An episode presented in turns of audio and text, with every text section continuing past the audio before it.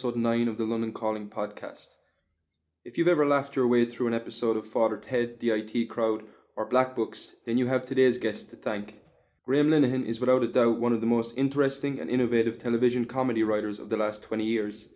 Having began his career as a film critic at Hot Press magazine, where he met future Father Ted co writer Arthur Mathews, Linehan developed a writing style that would cement his place amongst the greats of British comedy. Father Ted has become an Irish institution since its first episode aired on 21st of April 1995, and the IT crowd made a mark of its own as a classic sitcom for a new generation. In recent months, news emerged that Father Ted would be returning in the form of a musical, and according to Graham, it'll be the final episode of Father Ted. In an hour long interview, Graham revealed the details of the upcoming production, cast his mind back to the making of the classic comedy series, and opens up about how getting the all clear on his cancer diagnosis has given him a different perspective on life. So, Graham Linehan, welcome to the London Calling podcast, and thanks very much for inviting me into your, your lovely home. Thanks, Ryan. I appreciate it. Uh, first of all, we usually start by kind of harking back to the beginning of not just someone's career but their life. So, in that case, I'd like to go back to your upbringing in Dublin and maybe ask you how growing up in Dublin um, informed your your sense of humour and maybe fed into the material you went on to kind of form a career around. Uh, well, you know, I, I, it's kind of the usual story that you'll hear from most people who get get into comedy, in the sense that, um, well, maybe not most, but but a good proportion arrived here be, because of being bullied. You know, so Yeah. got bullied a lot, um, and uh, I realized, you know, at around thir- 14, 13, 14, that I could uh, I could diffuse situations by making fun of myself before anyone else did. So um, I used to uh, see how Woody Allen did it. You know, I used to see how Bob Hope did it, and I, I thought that that was an attractive way of of of uh, mining humor, which was to to just tell the truth about myself and and and make fun of myself. So that that you know that just became a kind of um, defensive uh, position for me. And uh, yeah, I, I was able to combine that with uh, with you know another thing that happens when you're bullied is you, is you you withdraw into private worlds, and I re- I withdrew into into reading and, and I read a lot. You know, and as a result, when you come out of all that, you've got you've got a few tools that are are useful if uh, you know if you deploy them correctly. You know, and when you get interested in humor and you realize that you're quite good at it, then you start to study um, other people who who uh, who do it, and you you try and you know take uh, you you you just try and take certain principles and and and uh, best practices from them and Yeah. apply them to your own work, and and uh, yeah, I used to read Clive James, who was very funny, a very funny TV uh, reviewer, and I used to read his stuff. Uh, and then I, would, you know, when I got a job as a journalist, I, I would I would read lots of Clive James, and then I would start writing Hmm. because I wanted his, you know, wit to kind of uh, absorb uh, to to absorb his wit and his way of starting a sentence and, and all that stuff, you know, and and you know through all this, eventually I kind of settled on a style that was more me.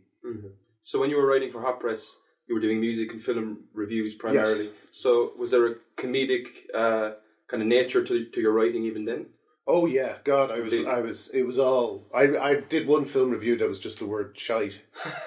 you know, What was the movie? I can't remember. I did, I did go. Through, I was a film critic at a time when films were really bad. You know, Yeah. they were.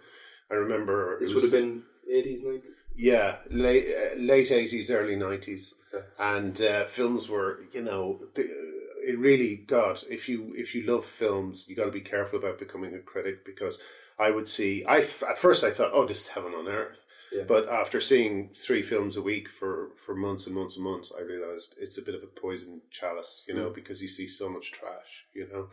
But um, but the good thing about it was it, it you know every three films meant I'd have to write three pieces and and and you know um, I I I I kind of learned how to write a little late because in the early days I would write one sentence and then rewrite that sentence and rewrite it and rewrite it and rewrite it and then I'd I'd write a paragraph. Then I'd move on to the next paragraph. If the start of the next paragraph wasn't good, I'd have to tear up the paper, go back to the start, rewrite the first paragraph, get into the second paragraph. Uh, and then I would do that again and again and again and again. And I didn't realize that the better way to do it is to just write a load of crap at first and then and then go through it again and see what you want to say and then start writing properly. So, uh, so yeah, but in a, in a sense, this thing of rewriting and rewriting and rewriting, because this was the days of typewriters. Yeah. Um, this was kind of it, it. kind of built a muscle in me. You know, um, it, it worked. It worked a muscle out in me that that kind of uh, got stronger and stronger un, until, you know, um, I still find it difficult uh, uh, writing uh, prose. Um, but not as difficult as I used to. Know. I, I enjoy it a bit more now because I because I try and write that shitty, excuse me, shitty first draft. Yeah. You know, Get that out of the way. yeah, yeah, exactly. And a, a common theme amongst um, guests on the previous episodes of the podcast has been relationships and people coming into contact with the right people at the right time. Yeah, And it definitely happened for me. Yeah, That certainly happened for you um, with regard to Arthur Mathews. Did you guys yes, but even click? even before that, Damian Corless, who who I was studying journalism in a in a I was studying communications in a in a school, and um, Damian Corless, who worked for Hot Press, came in uh, one day speaking to the journalism students, and I went up to him and I told him a flat out lie, which was that I I got a few reviews at home. Would you like to see them? And and he said yes, and then I went home and I wrote them. I brought them in the next day, and that's how I got into Hot Press. So that was the first bit of luck. Yeah. The second bit of luck, as you say, yeah, was meeting Arthur um, Mathews, who was doing the art layout, and Paul Woodfull, um, who were both extremely funny um, people who, uh, and you know, a lot of others were there as well. George Byrne, Liam Fay, uh, Declan Lynch. These were all really funny people, and for the first time in my life, they were laughing with me. They they kind of enjoyed my company. Um, whereas up until that point, no one really did. And and the effect of uh, uh, having people who were like ten years older than me finding me funny was hugely, uh, you know, it was it was it was it was really nice. Is that a validation you'd been looking for? Yeah, definitely. So I spent a lot of time in the in the hot press in the in the pub, which was the international bar downstairs, and Yeah. and uh, again another thing that happened because it was kind of like a weird. I mean, you know, it's pub society, but it was cafe society in the sense that I was surrounded by people who they would have balked at being called intellectuals, but that's what they were. They were intellectuals. They were clever, uh, thoughtful people who um, would expound on. Uh, on uh, theories that they believed in, either comic ones or or serious ones. And you know, it was just a really healthy environment to be. Um, and then you know, I discovered. I mean, I actually didn't read Hot Press. Uh, I was I was a big NME man, a melody maker man, which you'll see if you read my incredibly pretentious music reviews from that time. But but um, but the thing I didn't know was that every Christmas Arthur did the Border Fascist, which was this parody of you know rural newspaper. And it was so funny. It was really really funny. And it was also the kind of humor that um, i instinctively just loved. And it wasn't just good. It was it was impeccably good. It was perfect. Um, and so i kind of you know i always tell the story about arthur that you know we were the moment i fell in love with arthur was very early on we were coming down the hot press stairs and he fell down the stairs on purpose, you know, to get a laugh. And he fell really slowly uh, with a confused look on his face. And it was one of the funniest things. With no warning? No warning, just did it. And I had to sit down on the step to to to stop laughing, you know. Um, and and I remember the flood of endorphins going through my body when I saw that, you know, and and I think it was something akin to love, you know, and I've always I've always um, yeah. So so one thing that drove Ted eventually was me trying to please Arthur, who is the funniest one of the funniest men I've ever met, you know, Mhm. probably the funniest man I've ever met. To this day, still. Yeah, probably, yeah, yeah. Um, you moved to London a little while after that. Um, why why London? Why make the move over here? Was it part of a kind of a an ambition to to go further than you could maybe in Dublin, or Yeah, Dublin had begun to feel a bit small, uh, uh, and I was also still very ambitious in terms of the journalism. I wanted to, I wanted to write for the NME. I thought writing for the NME would, would, would, would this is how naive I was, would be the end of every all my problems. You know, that would mean I had a career. What I didn't know is how little money you make Mm. doing these things. I mean, we we were living, you know, basically. But but what happened was, sorry, I'll I'll, I'll say the earlier bit. When I went over, Select, I worked for Select magazine, and they on the first day I arrived, they had this memo that everyone had to read that said you're not allowed to use the word "I" in any of your pieces, and that just killed my whole style. My my style was to center myself uh, in a review or a film or whatever talk about my personal reactions to it and make fun of them so that was just kind of gone gone for me you know?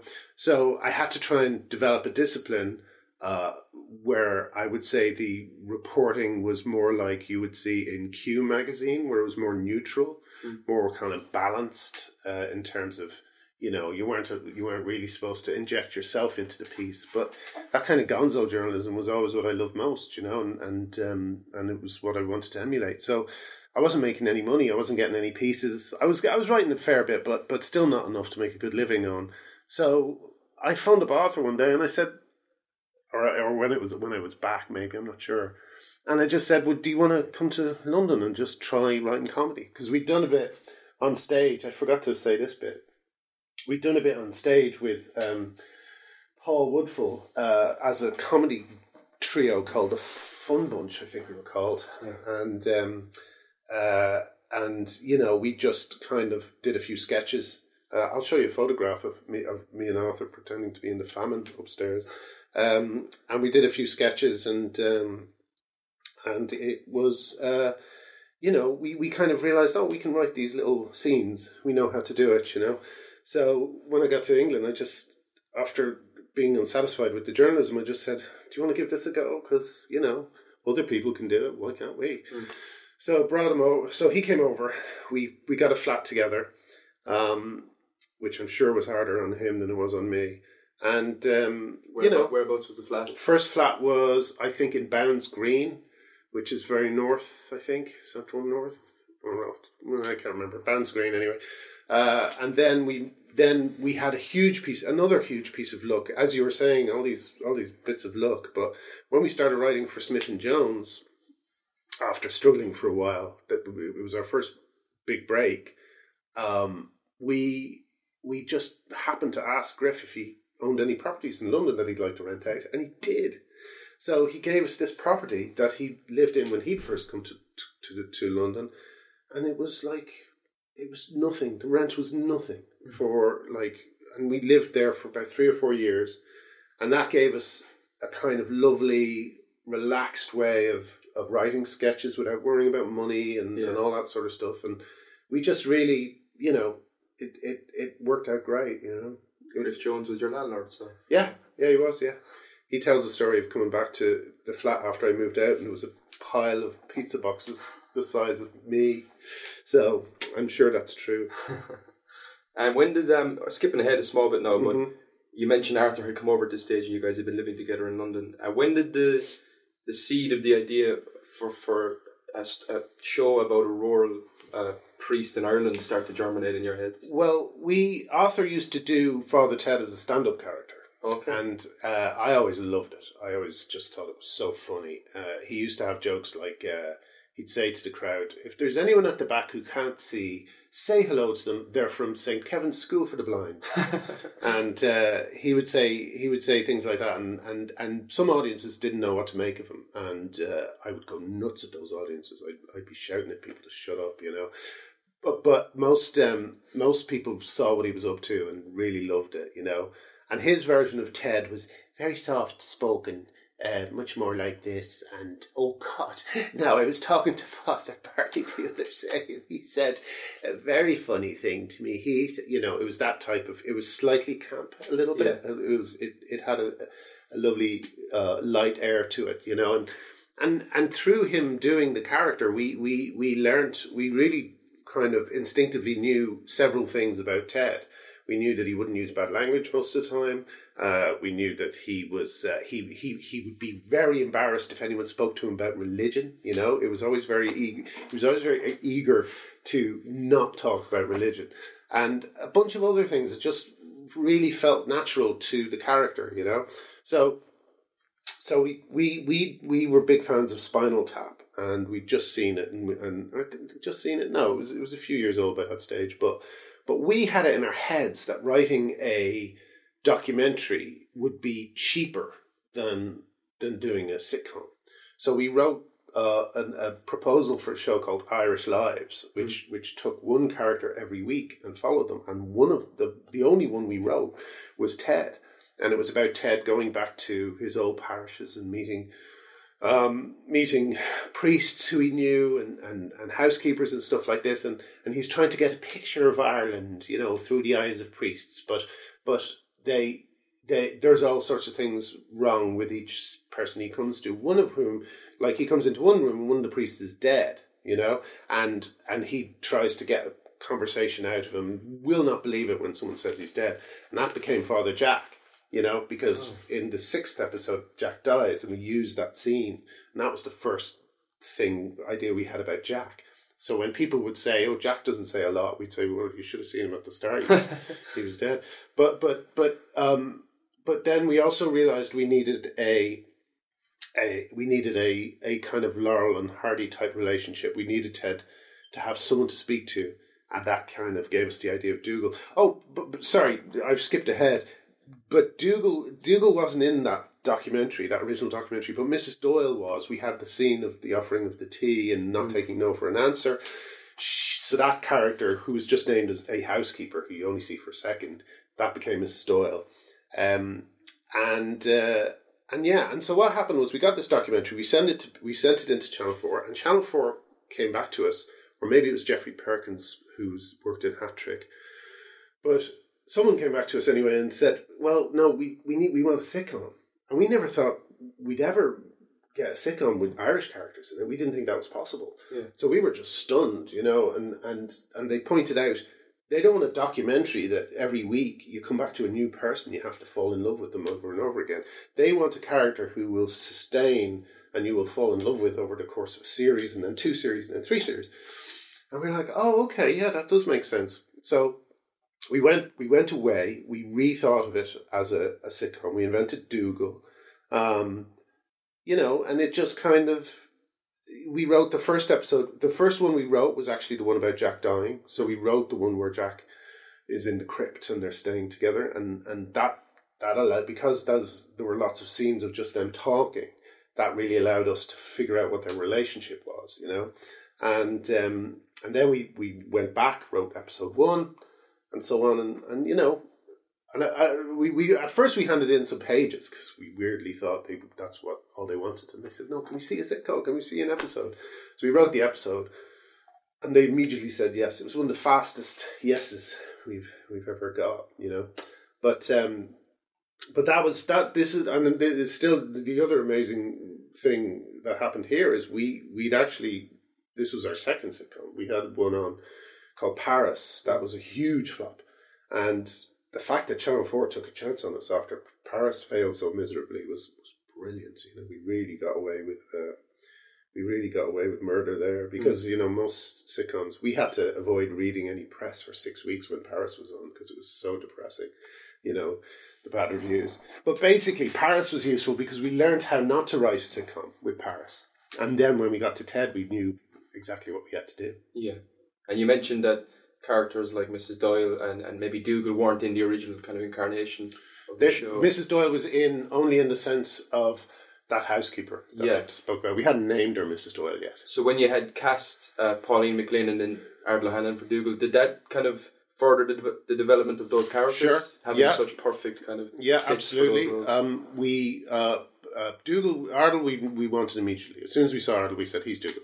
You know, he's just perfect, and we just uh, wrote everything everything from the first moment with Ardal in mind. As soon as he became available, uh, Dermot Dermot was was I, I wasn't I wasn't so sure about Dermot originally. Um, uh, his, his style of humor was a bit was a bit more satirical than I really knew. I didn't really know what he was joking about because I, I didn't really have an interest in Irish politics and football and stuff like that. But th- that was stuff that Dermot really loved. Um, so I was a bit unsure. But Dermot, you know, just through his enthusiasm and just through his kind of um, uh, uh, you know persistence about it, you know, I kind of I kind of eventually gave in, and and and I also saw that there was aspects that Dermot brought to Ted, a kind of ambition and and uh, eagerness that I thought was actually really suited the character as well.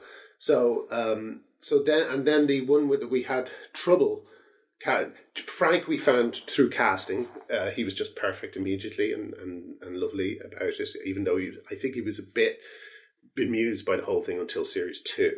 Really? He- yeah, he realized how good it was after series one went out. Then he thought, "Oh, okay, I see it now," and he was so happy. Then after that, he would fight for every every precious bit of Jack business he had. He would Yeah. he would really really work on it, you know. Um, but Pauline was one of the latest. We had kind of given up. We couldn't find a good one, um, uh, and then we got a, a, a video in because it was days of video, and it was Pauline's audition tape, and she was just perfect from the from the off. You know, Yeah. she was fantastic. So, um, so yeah, so that's kind of yeah, that's how it happened. And yeah, they would inform.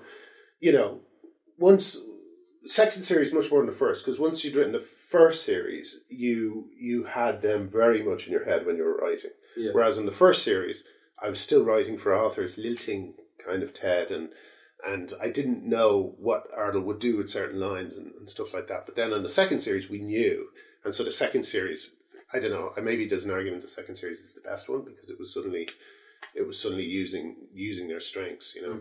Like Ardal did one thing in the rehearsal where he said, he said something like, I can't remember what it was exactly, but someone comes in, Ar- Ardal, Ardal said, like we had written the line, "Who are you? Uh, who, who are you?" You know, which is how I performed that. Who, who, who are you? Yeah. But Ardal went, "Who are you?"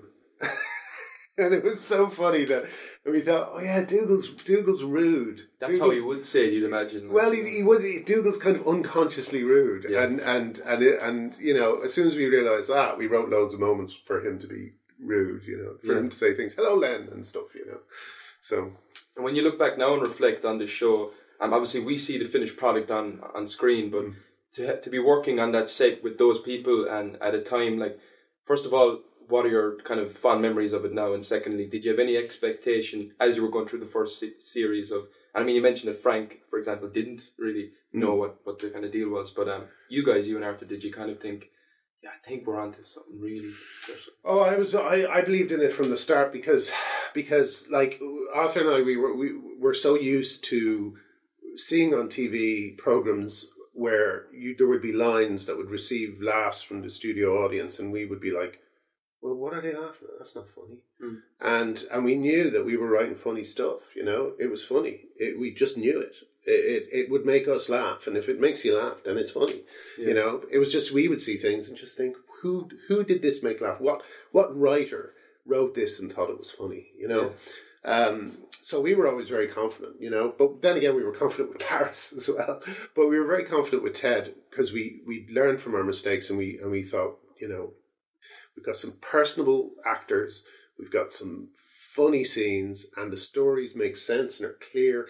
Uh, You know, and then Geoffrey Perkins gave us our secret weapon because Geoffrey Perkins, the producer, he had a big heart, I think, and he um, he gave Ted uh, a kind of warmth that it, it wouldn't otherwise have had. Like we we always wanted to totally reject any cliches about Ireland, like like um, like uh, shots of green fields and stuff like that. But then it became the title sequence, you know, because Geoffrey said it's just lovely. You've just got to got to do it, and then and we're like, okay, you know, but can the helicopter crash at the end? We're like, yeah, okay, you know, so you know, but he gave it so, but then you watch it now and you get that lovely warm feeling when you start, and then the, Yeah. the crash happens and it's you're in. So so also, you know, he picked the house. We were looking at houses, uh, photographs of houses, and um, he. Uh, we were going that one. I don't know this one. We didn't care. We just cared about the jokes, you know. And and uh, Geoffrey was like, no, no, no, no, no, you know. And he was going through and going through, and then he went this one, you know. And and it was the parochial house, you know. Yeah.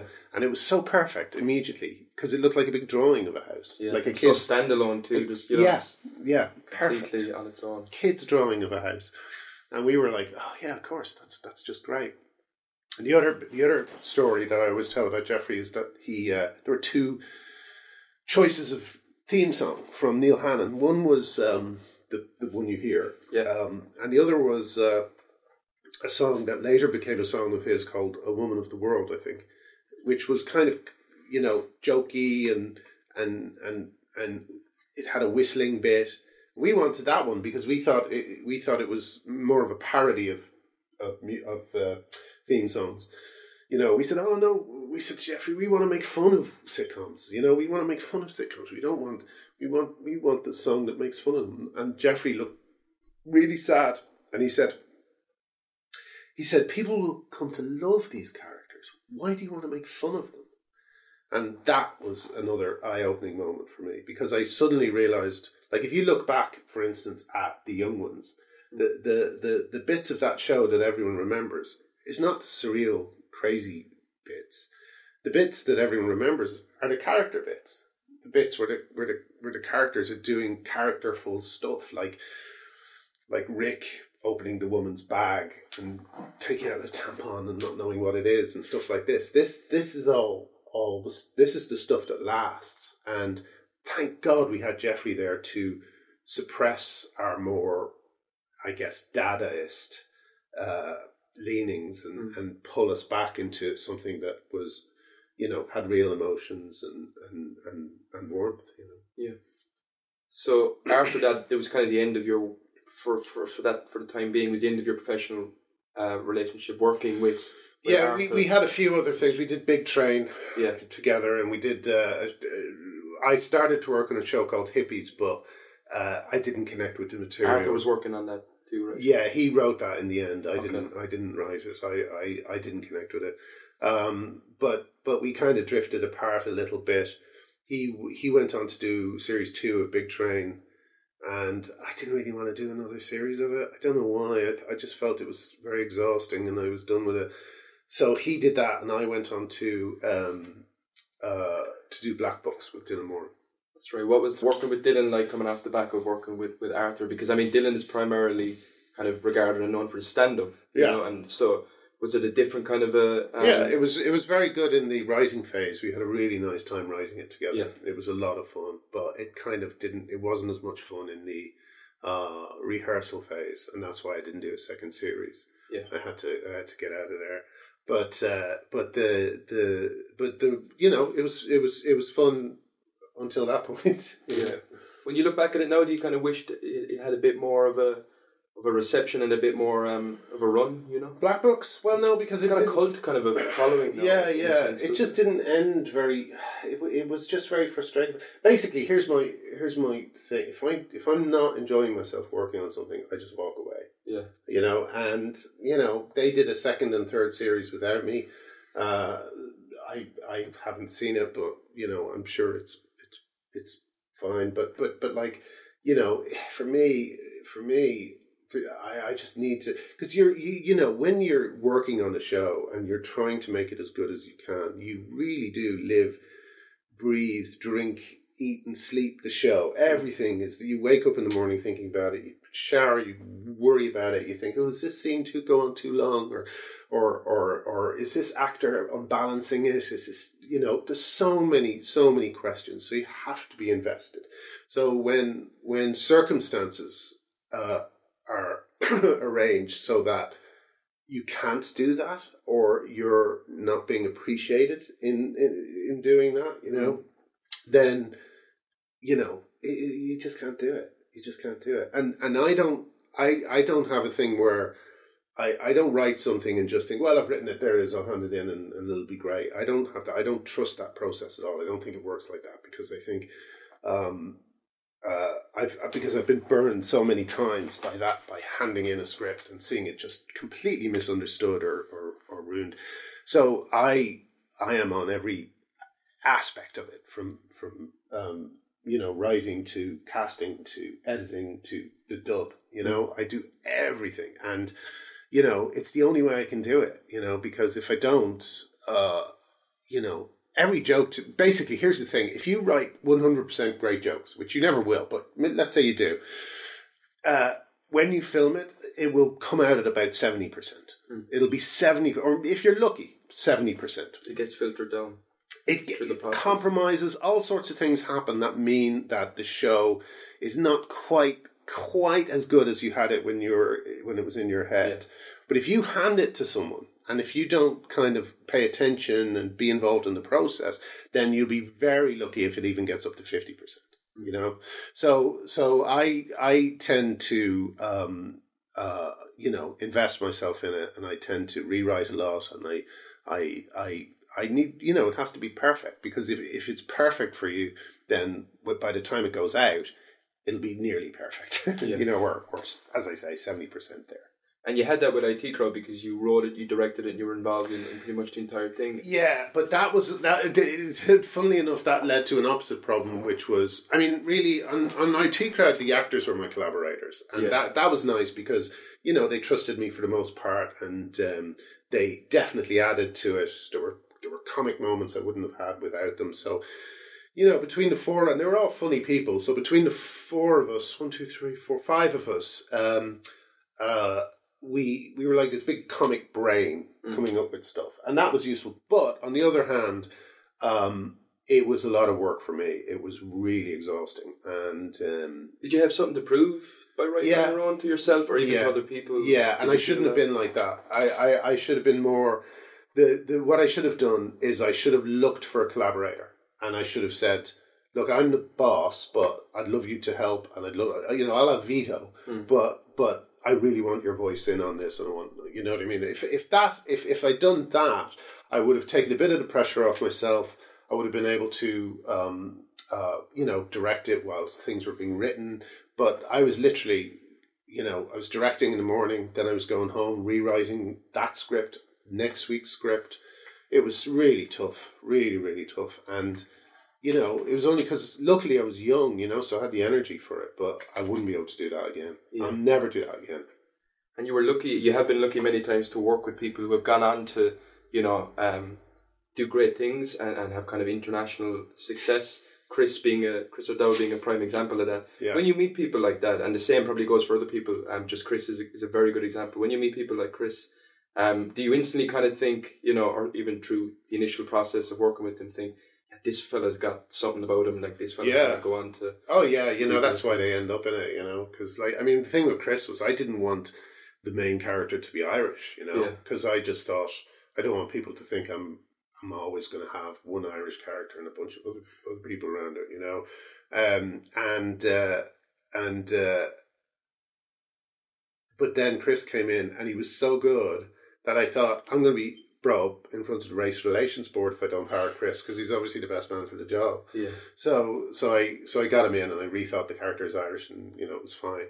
You know, I mean the good thing is we never really discuss his Irishness. It's just a given. Yeah. Which is which is which which I personally like to do. And he's got such a like a distinctly strong Irish accent, Chris does. Yes, that's the thing. I mean, what that's what is, that's what is, astonishes me about Chris that that he's such a star and yet he's got this really thick Irish accent that's like wow. I mean, that's how good he is that he's been able to to to work so much. He, he, you know, despite being as Irish as.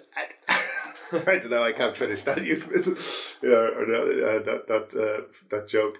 Um, but uh, but yeah, he's he's he's um, he's he's a he's a really really good actor. He's a, such a a strong actor. He, I, I remember, he, I think he was even a little bit insulted when I called him a brilliant comic actor. You know, but he is. but you know, I think he was a little bit. Well, no, I'm just an actor. You know, it's like okay, but Yeah. still, you are brilliant. He is a brilliant comic actor. Yeah, no doubt. Um, I watched recently the documentary uh, "Funny Business" from RTE, Oh, yeah. which uh, was centered around actually when you were making the IT crowd. And Yeah. Arthur said in that he said, um, maybe you don't get the credit you deserve from back in Ireland, and that he also said that um, you know poets seem to have a, a lot of currency in Ireland. Some deserve it, maybe some don't, and he kind of he laughed at that. Um, does it matter to you to be regarded highly, like in the lexicon of like Irish creatives and, and writers and and do we appreciate like com- comedy as much as we do other art forms? I suppose. Well, Woody Allen said that you know uh, comedy writers and comedians sit at the children's table. You know, and and I think there's a, there's an element of truth to that. But I don't know. I mean, it's hard to say. It Does it bother me? It used to bother me definitely. Um, uh, you know, yeah, it used to annoy me, but it doesn't anymore. Recently, I think with having a family and stuff, and also having having put some of my more ego driven stuff to bed, like doing IT crowd on my own and stuff like that. I've become a lot more relaxed about that type of thing. You know, in fact, you know, here, I mean, I keep getting invited to the Irish Embassy, you know, and I don't really want to go. You know, not because of anything against the Irish Embassy, but I just, I just, I just feel awkward when I'm being, you know, treated like I don't know. It's hard. It's hard to explain. You know, maybe I'd be insulted if, if I knew I wasn't being invited, but but I don't know. I feel weird about it. I don't I don't know why. Maybe it's because I've I've got a terror of awkward situations, and I feel like there's going to be a few there, you know. But Yeah. but but you know, I don't know. It's it's a weird one.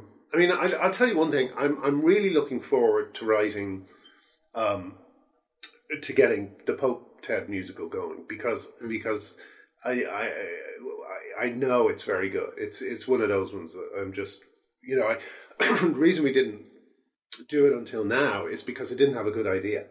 But I always thought a TED musical might work. I always thought, you know, it, it- there's something about TED that lends itself to. There's something about studio sitcoms that lend themselves to the world of musical comedy. In fact, you'll find a lot of musical comedy type people end up in sitcoms. Nathan Lane, for instance, you know, he, he was in a very funny sitcom about an opera singer.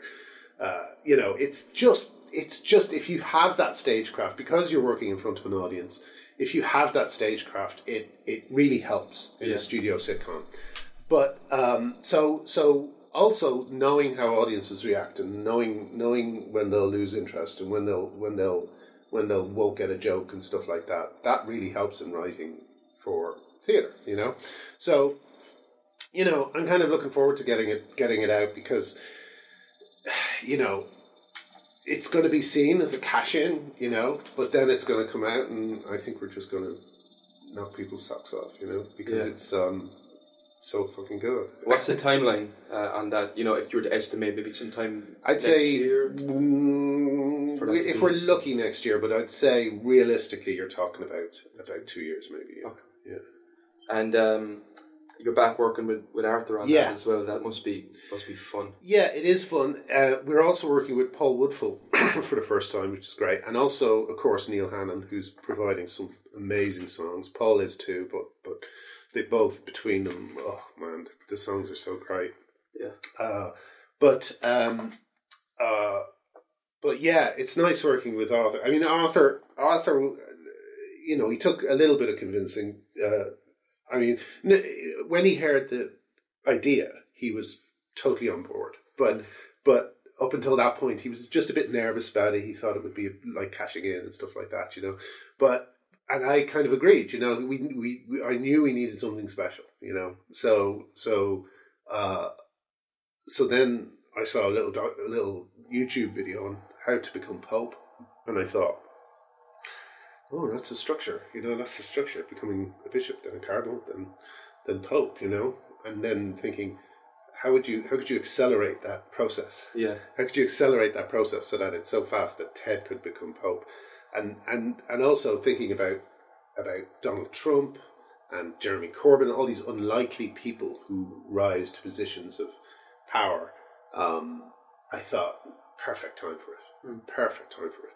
So so yeah, so that's how it came about, I guess. and um, So I know you probably can't reveal too much about it, but are a lot of the characters remaining in the musical and that were in the same original? core cast. Okay. But the way I the, the way I that. would really think about it is that it's the last episode of Ted. You've said that, yeah, the final episode of Yeah. Father Ted. Yeah. Um, Mm. yeah, that's So it's going to have new characters, maybe a couple of old ones. I mean, we I, I always I always try and avoid fan service. But if you look at things like Star the recent Star Wars, you know, I loved, for instance, Last Jedi until the Millennium Falcon turned up. I just kind of thought, "Mm, this is bollocks, you know, like what's the Millennium Falcon doing here, you know? Um, you know, you're supposed to be in space, and it's just hanging around on this planet, you know, and and then you know Han Solo uh, having a having a relationship with Princess Leia. It's like because they're old, they don't even get to kiss. They he has to kiss kiss her on the forehead. So it's like it's like no, this is don't do this. Just create a new Star Wars for a new generation and stuff. And that's kind of similar thinking to this. It's like we want to create a TED that's like that doesn't make people think, oh, great, it's all the old characters. We want people to think, oh, great, did you see those new characters? We want to play new songs and, and, and have new moments. And, you know, we want to create, like, our, our, our, our amb- ambition is to create a whole musical made up of songs as catchy and loved as My Lovely Horse. yeah. We don't want to just play My Lovely Horse in the musical. You know what I mean? Yeah, I think I do because I've heard you say before as well that you want to give people what they don't realize they want. That's kind of, exactly you know? it. Yeah, most They'll only know when they sit there in that theater and they, It's that. That's it. That's why I hate sequels and I hate fan service. You know, for me, the reason people love things is because the first time they saw them, their brain just a, a new compartment opened in the in their brain where they just kind of thought, I did not realize I I, I would love this ridiculous thing so much. yeah. And and that's the that's the challenge. You know, you got to come up with new stuff. You know, I guess that was the original thing that happened with Father Ted. You know, people did, there was nothing like Yeah, that, exactly. and then you gave that to people. Yeah, it's like, uh, and it's and it's also a reason why you know se- second series and third series you often get people saying, yeah, it's not as good as it used to be. I, I saw this happen with the Arcade Fire albums. You know, the first one Yeah. was such a new sound and such a new sensibility that people were just Funeral. blown away. Yeah. but then the second album came out, eh, it's not as good as the first. Yeah, it is. It's fucking perfect. It, it's just that you're used to it. You Yeah. know, you want that feeling again. you want that feeling again, and you're never going to get it. So it's it's um so so so if you do something like TED, I think the very worst thing you could do is is just you know to, to use my my uh, my comparison, re-record funeral. You know, Yeah. you gotta you gotta do something new. You gotta do your neon Bible or whatever. Yeah. Um, but you often find when bands do kind of um, on their second, third, and fourth album take a different sound or a different route, they lose some of that core fan base. Yes, That's just kind of like the the kind of the forfeit. You know, you, you, Yes, you have to accept very that. true. And is that the case with with this musical? Now you're kind of going, look, there, there'll be people who are going to love it, and then there's going to be people who love Father Ted who just won't. I don't think it's gonna uh, happen because I think the new format, you know, the fact that it's a musical, we're gonna have. It's not just going to be Mrs. Doyle. It's a Mrs. Doyle who can sing. Yeah, yeah, yeah. It's going to be a Ted who can sing. Um, but the other, the I'll tell you what the big thing, the big change is going to be. That is, um, uh, that's going to be really, that's really going to be the thing that makes it worth watching. is that you know if you write a half-hour sitcom, you just have to get the characters back into the place they started. Mm. You know, they start off, they start off in a certain way, they have an adventure, and then they're back next week. They start off in that same way again. But with a film or a musical or anything that's like longer than half an hour, that will not return. That's a single experience. Yeah. The characters have to change. So you have to start with Ted in a certain mindset, and he has to be in a different place at the end. And it's the same with all of them. Um, and that's working out really well. Uh, you mentioned uh, Big Train, which was the 1999 uh, sketch Yeah. you did. Um, just to mention another contemporary, Ricky Gervais has said that that served as some sort of an inspiration for, for The Office for him. Mm-hmm. Are you are you comfortable with kind of maybe being seen, or at least your work being seen as an inspiration to Sure. other comics? Yeah, it's really nice. Yeah. It's really nice. Although Ricky went on a blog and said, when when there's me turning into Ted, and and when IT Crowd won an award, he said, "Best of a bad lot." Really? yeah, yeah. So you know, fuck him. um, but yeah, you know, there you go. There's my resentment coming out, my real personality. Um, but you know, the the yeah, that's that's always been one of the best things about this is that people I admire uh, know who I am and like my- like my stuff. You know, Yeah. When Vic and Bob, when we first met Vic and Bob, I mean, we were huge Vic and Bob fans, Mm. and they, like Ted, it was like a dream, you know, a dream come true for us, you know. And working on on with Chris Morris, you know, we we just thought he he and Armando Iannucci were gods, you know. Mm. So, you know, it's all been lovely. Um, you That aspect, I mean, yeah, it's been lovely. You live in Norwich now. You used to live in, in London. Was that a Yeah. big breath of fresh air when you came out here and got out of the rat race?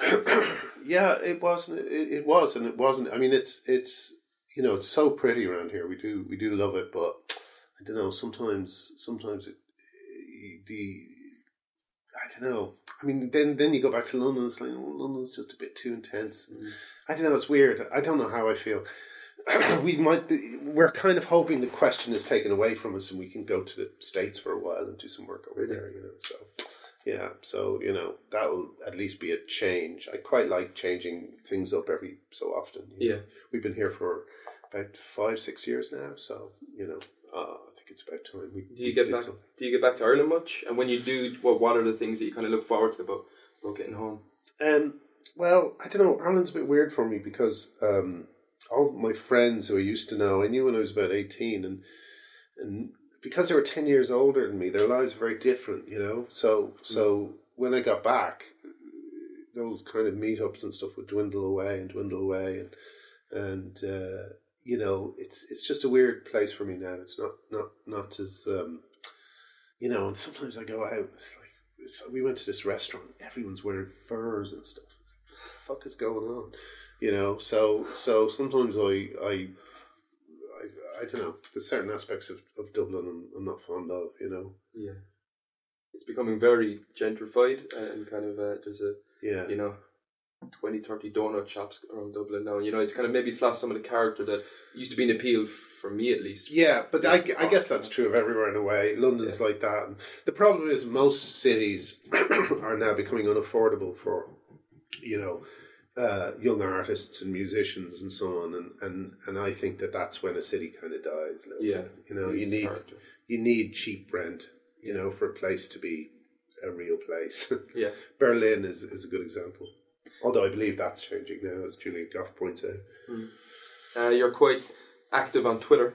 I Which like might be an, might be an understatement. Um, Yeah. Does that do your exchanges on that and, and kind of the bit of fun that I guess you call it you have on that feed into any of your material? Um, Uh, material? yeah, I wrote a joke the other day for the TED musical that was slightly influenced by stuff I've been going on Really? through at the moment. But but um, no, I try and keep it separate to some extent. I, Yeah. I, I, I mean, the thing is, basically, I've always, you know, it's kind of weird for me because I'm a, I'm just a comedy writer, but I take very I'm very outspoken on certain issues and and uh, you know, I, I just don't see the world is is so awful at the moment. I see uh, if you're not protesting it, if you're not political, then I then I think you're kind of collaborating. You know, so I I don't really, you know, I know I realize certain people just want to keep their Twitter politics free and and they want to just talk like David Walliams for instance he just talks to his fans you know he's a children's author as well so you know he has to be he has to be careful I totally understand that you know but there's other people and I just see I like I'm thinking of one one person in particular and and I just see the you know they don't they don't have to be careful in that same way and they're just comfortable because their life is not affected by any of these things. They're not black, they're not a woman, they're not an immigrant, so they just think everything's fine, you mm. know. And I just find when people like Trump are in power and, and the hostile hostile environment is is is in place for for for immigrants, then I think you know if you're not talking about it, you're complicit, you know.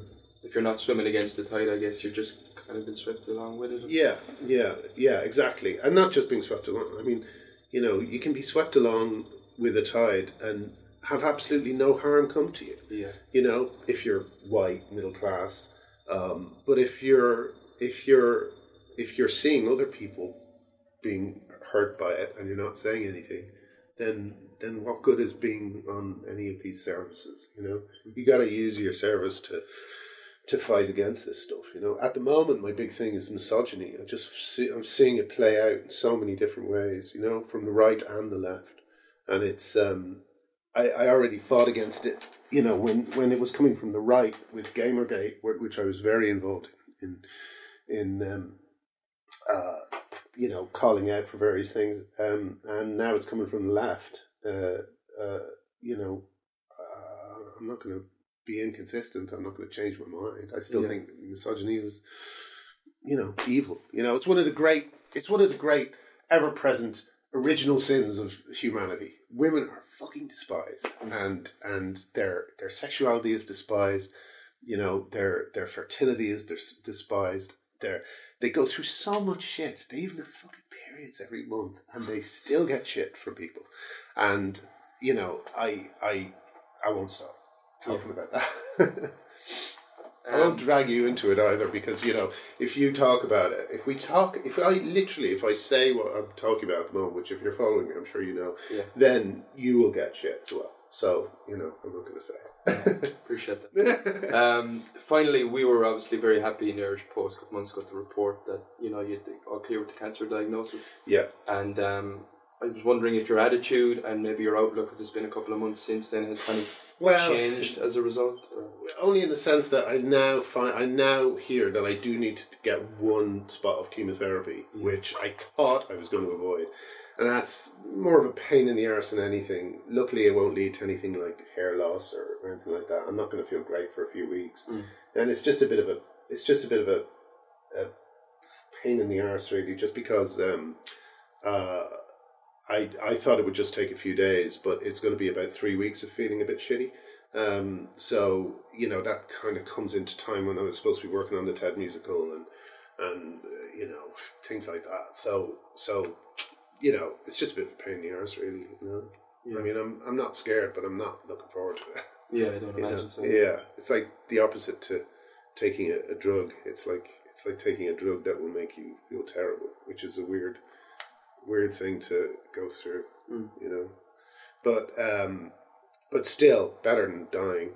Yeah, you know. sure. Yeah. Well, like I said, your your kind of your attitude and your and your like outlook on, on the future has that been like um I got a bit. I got a bit sentimental when I was going through it. I scared the hell out of Helen by saying things like, you know, I really enjoyed my life and stuff like that. You know, um, but but but now you know it's it is just one of those things. Um, my attitude is kind of I think it's quite steady Mhm. in the sense that you know. I'm fifty. I'm fifty now, so you know my my life is kind of ha- more than halfway over, probably. You know, so so you know that's just one of those things. I'm very comfortable with that. Weirdly, Mm. you know, even even the I mean uh, things like my eyesight going a little bit, you know, and and weird things going on um, uh, with my body, all that stuff. I can I can even take that as far as it's expressed itself so far, yeah but um, natural deterioration. yeah, natural deterioration. It kind of. I think. I think I was warned by that through the. Um, through the. You know. I know. He, he, I know he's persona non grata for very valid reasons, but. Um, but Louis C.K. his routine about going to the doctor and the doctor saying, "You want to get this pain fixed," and the doctor going, "No, that's just you're going to have that from, from now on." Yeah. there being no fix to it. I think I can really. That was lucky for me that I saw that because I kind of realized when I saw that. Oh, okay, that's something to that's something to bear in mind. That's going to happen. Hmm. So uh, you know, I'm kind of waiting for the next one. Yeah. you know. Well, at least you've got something to look forward to. it's Yeah. musical, you know. Oh, that's, Oh, sorry. I thought you meant the deterior- deterioration. God, no. Yeah, yeah, absolutely. Well, as always, work is the thing that makes makes everything okay. Work is really, you know, once you absorb yourself in work, the whole rest of the world goes away. you Yeah, know? that's your solace, I guess. it is.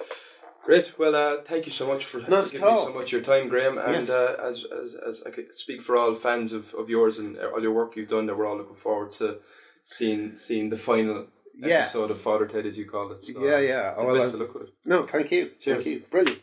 There you go. We have a Father Ted musical to look forward to. Thanks again to Graham for being a guest on the podcast and for inviting me into his home. That's it for today. Thanks for tuning in and join me again soon for another interview with one of the many Irish people doing great things here in the UK.